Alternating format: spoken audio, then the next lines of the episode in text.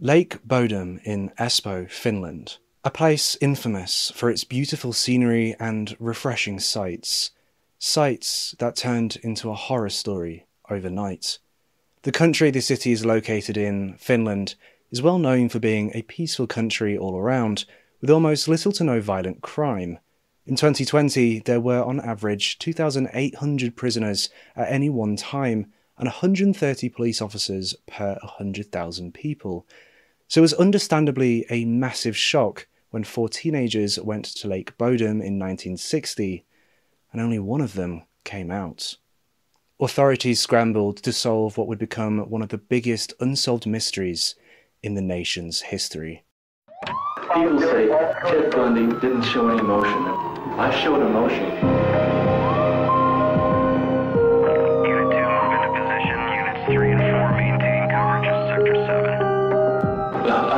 Guilty.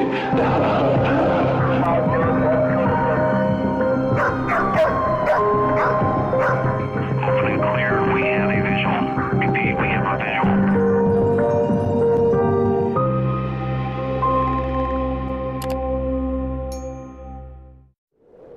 The following episode is not suitable for those under the age of 13. Viewer discretion and parental guidance is advised. Before we delve deep into this case, I'd just like to thank Magellan TV for sponsoring this episode. I'm sure you've heard of Magellan TV before, especially on my channel, and it is not without good reason. Magellan TV is my absolute go to for all of my documentary needs, with a wide range of documentaries from space, nature to true crime, and all with 4K at no extra cost. It's the perfect place to wind down after a long day while still learning something new. Magellan TV actually adds between 15 to 20 hours of brand new content every single week, so if you're worried about running out of true crime content to watch, worry no more. I've just watched A Mother's Madness, which is a documentary about a mother who murdered her five children. Five miniature heart shaped tombstones are found in the graveyard on a dusty village in Pampiastad. All five of the dead had been killed by their mother. Is it madness that would lead a mother to commit such a crime?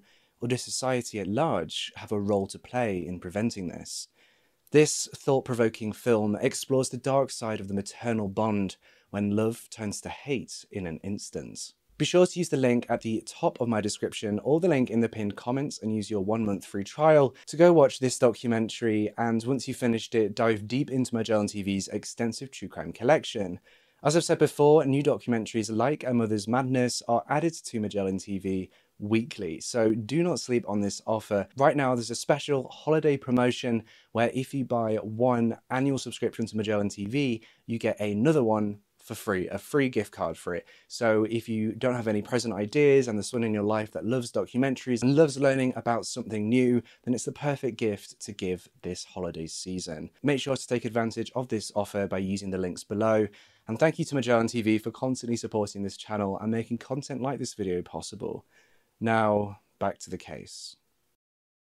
The Lake Bodom murders are described as Finland's most famous unsolved crime, with many believing it to be a case that may remain unsolved for years to come. Four teenagers retreated to a campsite on Lake Bodom for a double date during the White Nights period in Finland.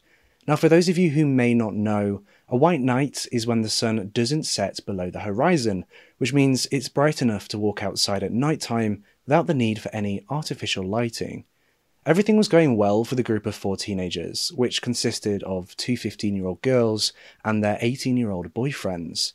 They were enjoying the white night at the lake, hanging out, and just having a good time. That was until the early hours of Saturday, the 4th of June 1960. The four teenagers had picked a widely known campsite on the shore of a lake called Bodominjärvi, which is Finnish for Lake Bodom. The two teenage girls in the group were 15 year old Myla Arimeli Bjorklund, who had been born on the 6th of June 1944, and 15 year old Anya Tuliki Maki, who had been born on the 23rd of February 1945. And they had both brought their 18 year old boyfriends, Seppo Antero Boisman, who was Anya's boyfriend, and Nils Wilhelm Gustafsson, who was Mila's.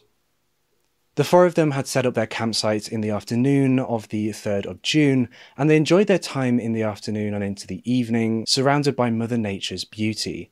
They swam together in the lake, drank, and fished, all having a wonderful time. Myla had recorded in her diary that they had still been awake at 2 am, writing that Seppo and Nils had been drunk and that Seppo was still fishing in the lake. The sun began to rise higher at 3 am over Lake Bodom, illuminating the waters and the campsite of the four teenagers, though the lively atmosphere that had engulfed the teenagers' campsite had fallen silent, the rising sun revealing the teenagers' tent to have fallen in on itself. Multiple witnesses reported seeing a collapsed tent throughout the morning, but hadn't given it the time of day to go and inspect it to make sure everything was okay. At 11am, a man who went by the name of Esko Johansson had taken a trip to the lake with his son so that they could go swimming together. And it was as he was getting ready to go swim in the lake with his son that he noticed the collapsed tent. Esko took it upon himself to go over and check the tent, and as he got closer to the campsite, he realized that there were bodies on the ground. He immediately shielded his son from the gruesome scene that lay before him and ran in a different direction to call for the police. As Esko was calling for the authorities, a different man who went by the name of Sigurd Volasma, who had also stumbled across the scene where the four teenagers had camped at at about 11:15 a.m. And Sigurd, just as Esko had done, ran to call for the police, the second call that the authorities received about this case. The KRP, or the Keskusrikospoliisi, or the National Bureau of Investigation, is the national law enforcement agency in Finland. Please do excuse me on my Finnish pronunciations within this video. And they are the primary agency that investigates violent and organized crime. The law enforcement officers quickly arrived at the scene, and when they approached the campsite, they discovered four bodies.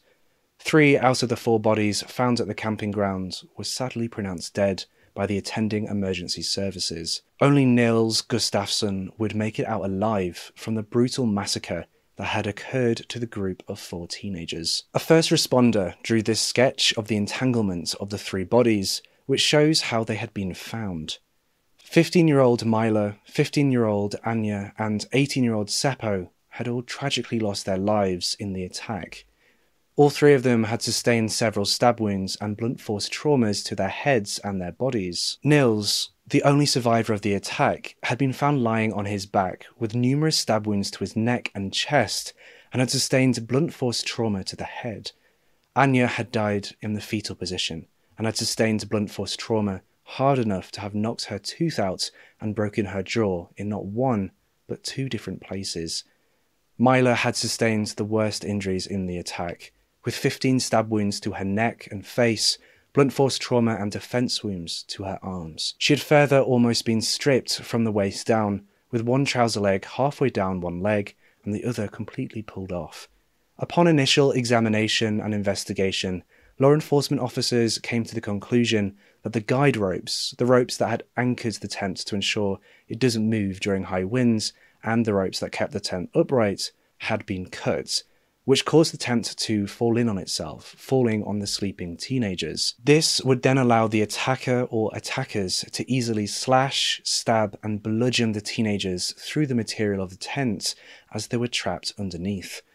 A photograph of the crime scene had been taken before the bodies of the three teenagers were recovered and before Nils, who was still barely alive, was rescued from the tent. Now, I know what you're thinking. Why the hell do the authorities take a moment for a little photo op before going and firstly making sure the teenagers were okay or not, and secondly, before providing Nils medical treatment so that he wouldn't die? This was something that was heavily scrutinized by the general public due to the lack of care at the crime scene from the authorities. The police had allowed onlookers and investigators to trample over evidence, contaminating the crime scene. They failed to do one of the most basic steps secure and preserve the crime scene. Further to this, accusations were brought against the investigating officers regarding alleged evidence being overlooked, and due to Swedish speaking police misunderstanding the locals when taking testimonies. Several sweeps of the crime scene and the area surrounding revealed nothing that could have been used as a murder weapon, which was indicative to the police that the attacker or attackers had taken the weapon with them. It was further discovered that some of the teenagers' personal items had also been taken from the campsite. The authorities conducted a search of the lake to try to uncover any items that may have been discarded by the attacker or attackers, or any evidence that may lead to an arrest. Though these searches of the lake didn't yield any results that could break the case. They did find stolen wallets and stolen watches in the lake, but most importantly, they found a knife that had belonged to Seppo, and both Seppo and Nils' shoes.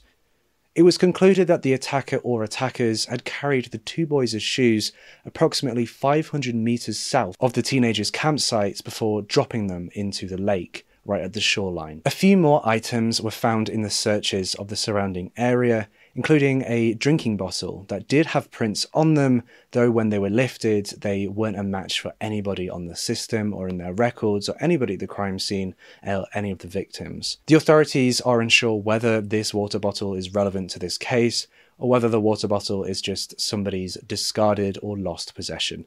It's important to note that the keys to Seppo's motorbike had been stolen from the camping site, though the motorbike itself had been left at the crime scene. Upon further investigations of the scene, the teenagers' items were found to have been scattered around the camp, which led the sniffer dogs to various different areas around the site and the nearby shoreline. Nothing of particular note was found besides a pillowcase that had been rolled up and tied with an elastic band. After forensic examination, blood and semen were determined to have been on the pillowcase, though when the blood samples were tested, the authorities were left baffled, as the bloods couldn't be matched to any single person. The blood sample contained a mixture of different people's bloods, and due to it being the 1960s, they simply did not have advanced enough technology to separate the bloods into different profiles. The semen was also sampled and tested, and that was found to have not been a match for Nils or Seppo, all of which sent the authorities back to square one. Due to malpractice and incompetence from the investigating officers, the items that had been recovered from the teenagers' tents had deteriorated due to them being soaked in blood. This meant that these items couldn't be used to provide any more information in the investigation. The authorities' incompetence essentially ruined these pieces of evidence that may have provided vital clues and leads. Blankets and jackets were given back to the families of the teenagers before they could be processed as evidence, which caused them to be contaminated and subsequently destroyed. So the investigators once again ruined their chances of recovering any additional evidence from these items. Over the course of the investigation, the authorities interviewed around 4,000 people, and of those 4,000 people, only three interviewees provided any significant information on this case to the investigators. The first of these three had been a local woman who had lived on the west shore of the lake, and she had seen two young men, who the police presumed to have been Nils and Seppo, fishing. Though when Nils was questioned about this, he denied this being him and Seppo, as he claimed that they had been fishing in a different place on the lake. If this is true, then these two strange men cited by the woman may be viable suspects in the case, especially considering neither of them have ever come forward during the investigations. Two hours after this sighting by this local woman, two other women, the two other people that the police had spoken to, had come forward, and they had heard what they described as, quote, cries for help as they had been out bird watching. At approximately 6 am, the two women investigated the campsite that the four teenagers had been staying in from a distance and they claim to have seen a blonde man walking away from the campsite. They described him as being in his mid 20s to 30s, with an average build and standing at around 5 foot 8 tall. This man was further described to have been wearing a light jacket and dark trousers. Investigators, upon learning this information, were fairly certain that this blonde man was highly likely to have been the perpetrator of the attacks, though they have been unable to identify him. As Nils was the only survivor and subsequently the only real eyewitness to the horrific crimes that happened to him and his friends, only he could truly tell the authorities what had actually happened that fateful night. Unfortunately, though, due to the injuries that he had sustained, he suffered amnesia and was completely unable to accurately recall any of the events that had taken place that night. The police decided that the best thing to do was to try and hypnotize Nils to try and get any further information from him. Needless to say, this is shitty police work to no end. I don't even want to begin to delve into the science behind this technique and what a completely stupid idea it was. Nils, under hypnosis, was only able to give the authorities a very basic account of the attack. He recalled the tent falling on his head in the moments before the attack and then struggling to free himself from the fabric. Now, Nils had been able to give the police a very vague description of the attacker, which actually matched the description given by the two women who had been birdwatching and had seen a blonde man leaving the scene of the crime. Unfortunately, doctors have refuted Nils' recounts of the attack and his description of the suspects due to the fact that the amnesia caused by the head injuries he had sustained would have made it impossible to recount, as those memories had just not been formed, they'd just not been saved in his mind. So obviously, this hypnosis evidence couldn't be used as any viable form of evidence in court. It couldn't be used for any prosecution or any basis for any leads. One boy, who was called Olavi Kilvalati and who had been 14 years old at the time, had been fishing west of the teenager's campsite and he'd been able to back up the claims made by the two birdwatching women, saying that he too had also seen a blonde man walking away from the crime scene. The boy was further able to provide the same description of the blonde man's clothing and had told the police that the man had been walking south. Despite the similarities in the witness accounts regarding this blonde man, and despite Neil being severely injured during the attack, to this day he remains one of the top three suspects in the murder of his friends. Evidence against Nils, though, did surface in 2004. The police conducted analysis and an experiment on the blood splatter found on the tent at the crime scene and the blood splatters found on Nils' shoes, and this analysis concluded that the shoes had been worn by the attacker during the murders. And as the shoes had been Nils, suspicions quickly fell on him and his involvement. And as a result of this, Nils was actually arrested and questioned before being tried for the murders that happened at Lake Bodom. Now, it is important to note that the police failed to test Seppo's shoes, which was a fact that enraged the general public. There were further claims of inconsistencies and malpractice throughout the police's investigation into this case. The KRP, the investigators, had also received a tip from a woman who told them that both Nils and Seppo had visited her in the night. And she had claimed to authorities that both of the two boys had been very drunk and that Nils had even tried to fight Seppo, which gave the police a basis for a motive for the murders. Although, this woman didn't come forward with this account until 44 years after the murders had happened, and the authorities, understandably, didn't understand why she'd kept quiet for so long with such important and pivotal information. Whatever the case, though, nobody formally questioned her on why she'd stayed quiet all this time.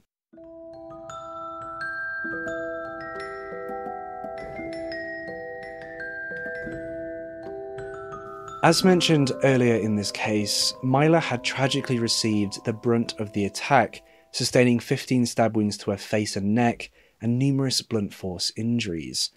The police had quickly drafted a theory based on witness testimonies from the people that had been nearby to the campsite when the attacks had taken place, and they theorized that Nils had been kicked out of the tent late at night after Mela had rejected his sexual advances, leaving him to storm off and stew in his anger.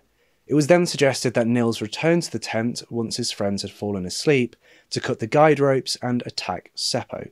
The injuries that Nils had sustained were thought to have been due to him fighting with Seppo, and it was suggested within this theory that the injuries looked worse than they actually were. This meant that Nils would have been left with enough adrenaline after killing Seppo to kill Anya, followed by Mila. As we spoke about earlier on in this video, Mila's trousers had been pulled from her body, which was indicative of an attempted sexual assault. However, medical examiners were unable to find any evidence of sexual assault or rape taking place. This theory was one that was widely believed by both the KRP and the general public, though both of these parties chose to ignore the inconsistencies within the evidence. While it was true that many pieces of evidence do point to Nils, there are still just as many questions within this case that remained unanswered. The clothing that Nils had worn on the night of the murder had been spotless, and they hadn't been tested alongside his shoes during the blood splatter analysis. Nils had also sustained injuries that he physically could not have given to himself, such as a cut that he had sustained to his cheek that had hit his teeth, it had gone that deep, or the head injury that had caused his brain to leak cerebral fluid. Further, his blood had also been found on the inside of the tent, which was indicative of the fact that he'd been attacked while he was inside. According to reports, neither the prosecution or the defense wanted to present the pillowcase, the pillowcase they found earlier on, as evidence in court because the blood and semen had been unidentified and couldn't be used to support either side of the case. The closest this piece of evidence had come to supporting either side of the case was the fact that the sperm did not match the DNA profile of Nils, meaning that the attack had indeed been conducted by an outsider and not by one of the four teenagers, or at least this pillowcase had belonged to somebody outside of the four teenagers. After all of this evidence had been presented to the court during the trial against Nils, the jury reached a verdict, and they found Nils not guilty, ruling in his favour. He was awarded 44,000 euros in damages following the verdict being reached. After his case, Nils gave just one statement to the press in which journalists responded with extremely harsh and aggressive questioning. He told the press and the media that although he didn't remember the attack due to his amnesia, he knew for certain that he did not kill his friends. Nils refused to elaborate and simply finished with, quote, I am innocent and that's that. It must be noted that this quote has been translated from Finnish by myself and my team, and there may be more to it that we just don't know there may be more like deeper meanings in Finnish than it is in the translation to English. The quote is in its most simplified form. Hey, it's Kaley Cuoco for Priceline. Ready to go to your happy place for a happy price? Well, why didn't you say so? Just download the Priceline app right now and save up to 60% on hotels. So, whether it's Cousin Kevin's Kazoo concert in Kansas City, go Kevin, or Becky's Bachelorette Bash in Bermuda, you never have to miss a trip ever again. So, download the Priceline app today. Your savings are waiting. Go to your happy place for a happy price. Go to your happy price, Priceline.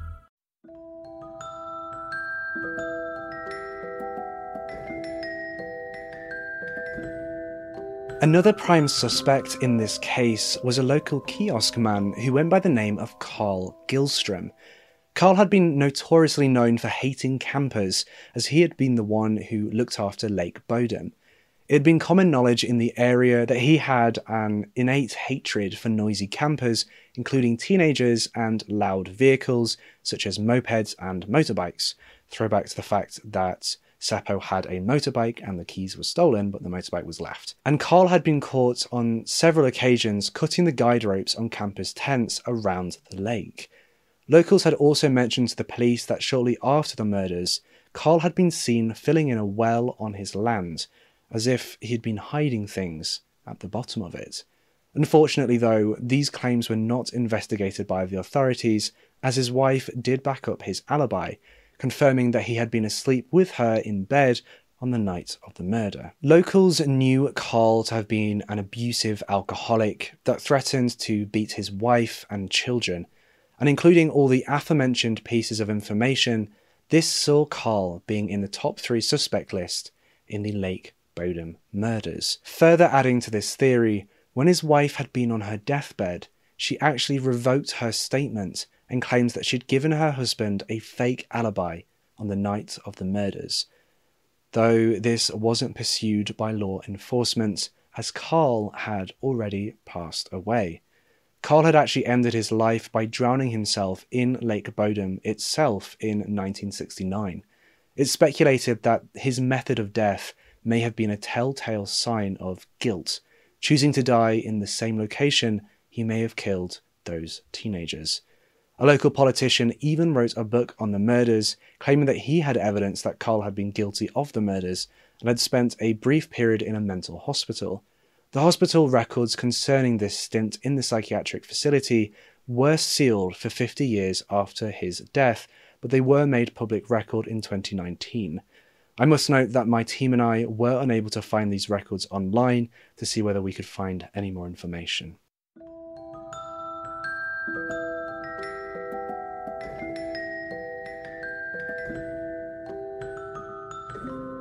Hans Assmann is an intriguing suspect within this case, and the English sources that discuss the Lake Bodom murders don't really delve into who he was or really his involvement in the case at all.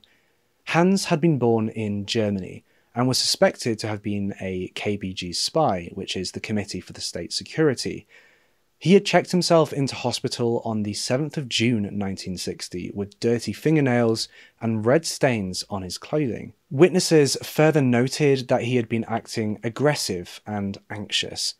Upon arrival, he had lied about the reason for his condition, though he had told the hospital staff that he lived about three kilometres away from the lake.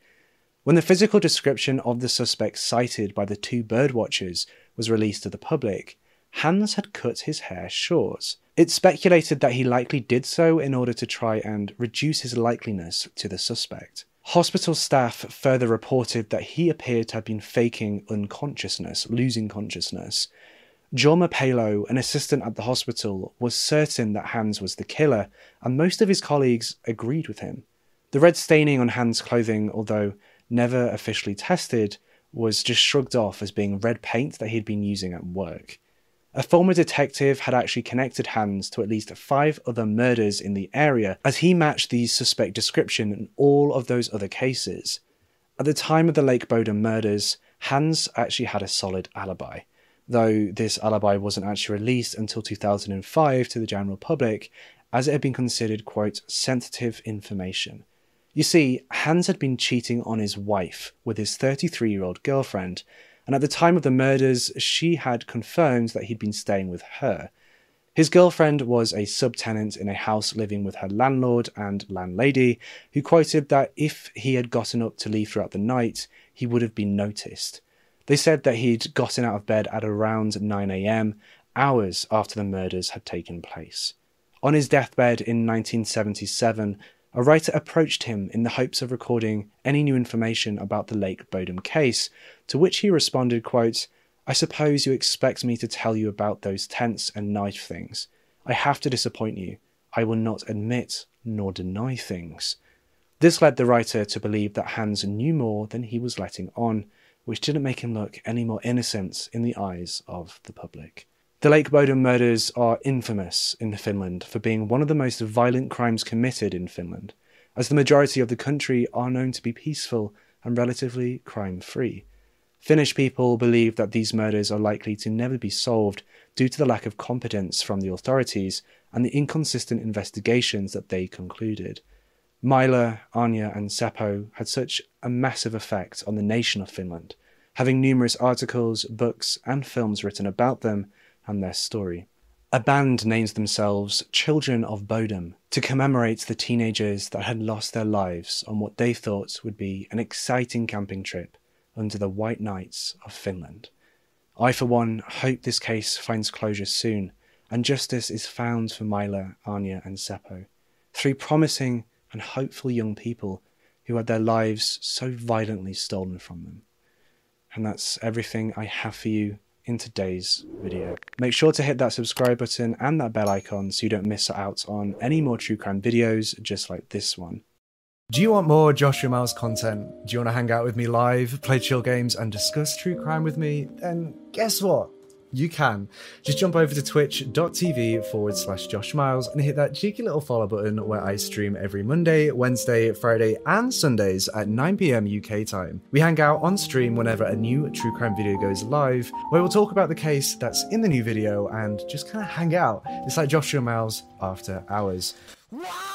Follow me on Twitch. You can join our little community for free. You can find a link at the top of the description and in the pinned comments. Don't forget to go check me out on Twitch. You can find a link at the top of the description and a link in the pinned comments. Go follow me over there. I'll be live right now as this video is being posted, so come over and say hi. We're going to discuss the case in a bit more detail and I'll answer any questions that you have. And a special thank you to Magellan TV for sponsoring this episode. Be sure to take advantage of the current promotion by using the link at the top of the description or the link in the pinned comments. You can also find my Twitter and Instagram. Both handles are at It's Joshua Miles down below. And with all that being said, I'll see you in the next case. A special thank you to all of my Patreon members for helping keep this channel afloat, but especially thank you to my lead investigators for all of your support. If you'd like to support this channel for less than $5 a month, then head on over to patreon.com forward slash it's Joshua Miles. For less than $5 a month, you'll get early access to videos and access to scripts and also polls on cases. If you or someone you know has been affected by issues covered in our programming, including this episode, then please use the link in the description for information, advice, and support.